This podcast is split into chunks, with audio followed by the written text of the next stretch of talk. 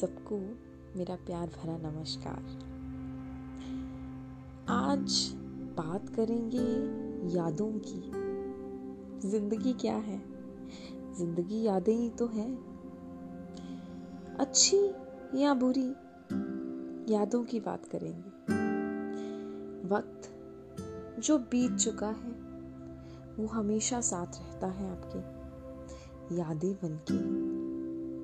बुरी यादों को याद करना बेहद ज़रूरी है, क्योंकि जो तजुर्बे जड़े हैं इनमें उनकी एक अहम जगह होती है ज़िंदगी में। और अच्छी को याद करना उतना ही ज़रूरी है जितना कि ज़िंदगी में खुशी का होना। ये दोनों बातें अलग थी, बेशक अलग थी, पर अधूरी हैं एक दूसरे के बिना। ज़िंदगी क्या है? ज़िंदगी यादों की पोटली है। एक एक याद समेट रखी है इसमें एक एक याद समेट रखी है इसमें ज़िंदगी यादों की पोतली है। चुप हो जाते हैं, गुजरे लम्हे, पर उनकी यादें हमेशा बोलती हैं। चुप हो जाते हैं।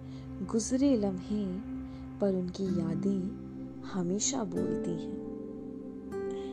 कुछ वक्त के साथ फीकी पड़ चुकी हैं। कुछ मुकम्मल याद रहती हैं। कुछ वक्त के साथ फीकी पड़ चुकी हैं। कुछ मुकम्मल याद रहती हैं। कुछ को फिर से जीने का मन करता है। कुछ कभी ना लौटे, ऐसी फरियाद रहती है। कुछ कभी ना लौटे, ऐसी फरियाद रहती है।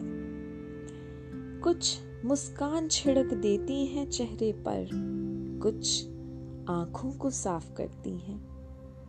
कुछ मुस्कान छेड़ देती हैं चेहरे पर, कुछ आँखों को साफ़ करती हैं।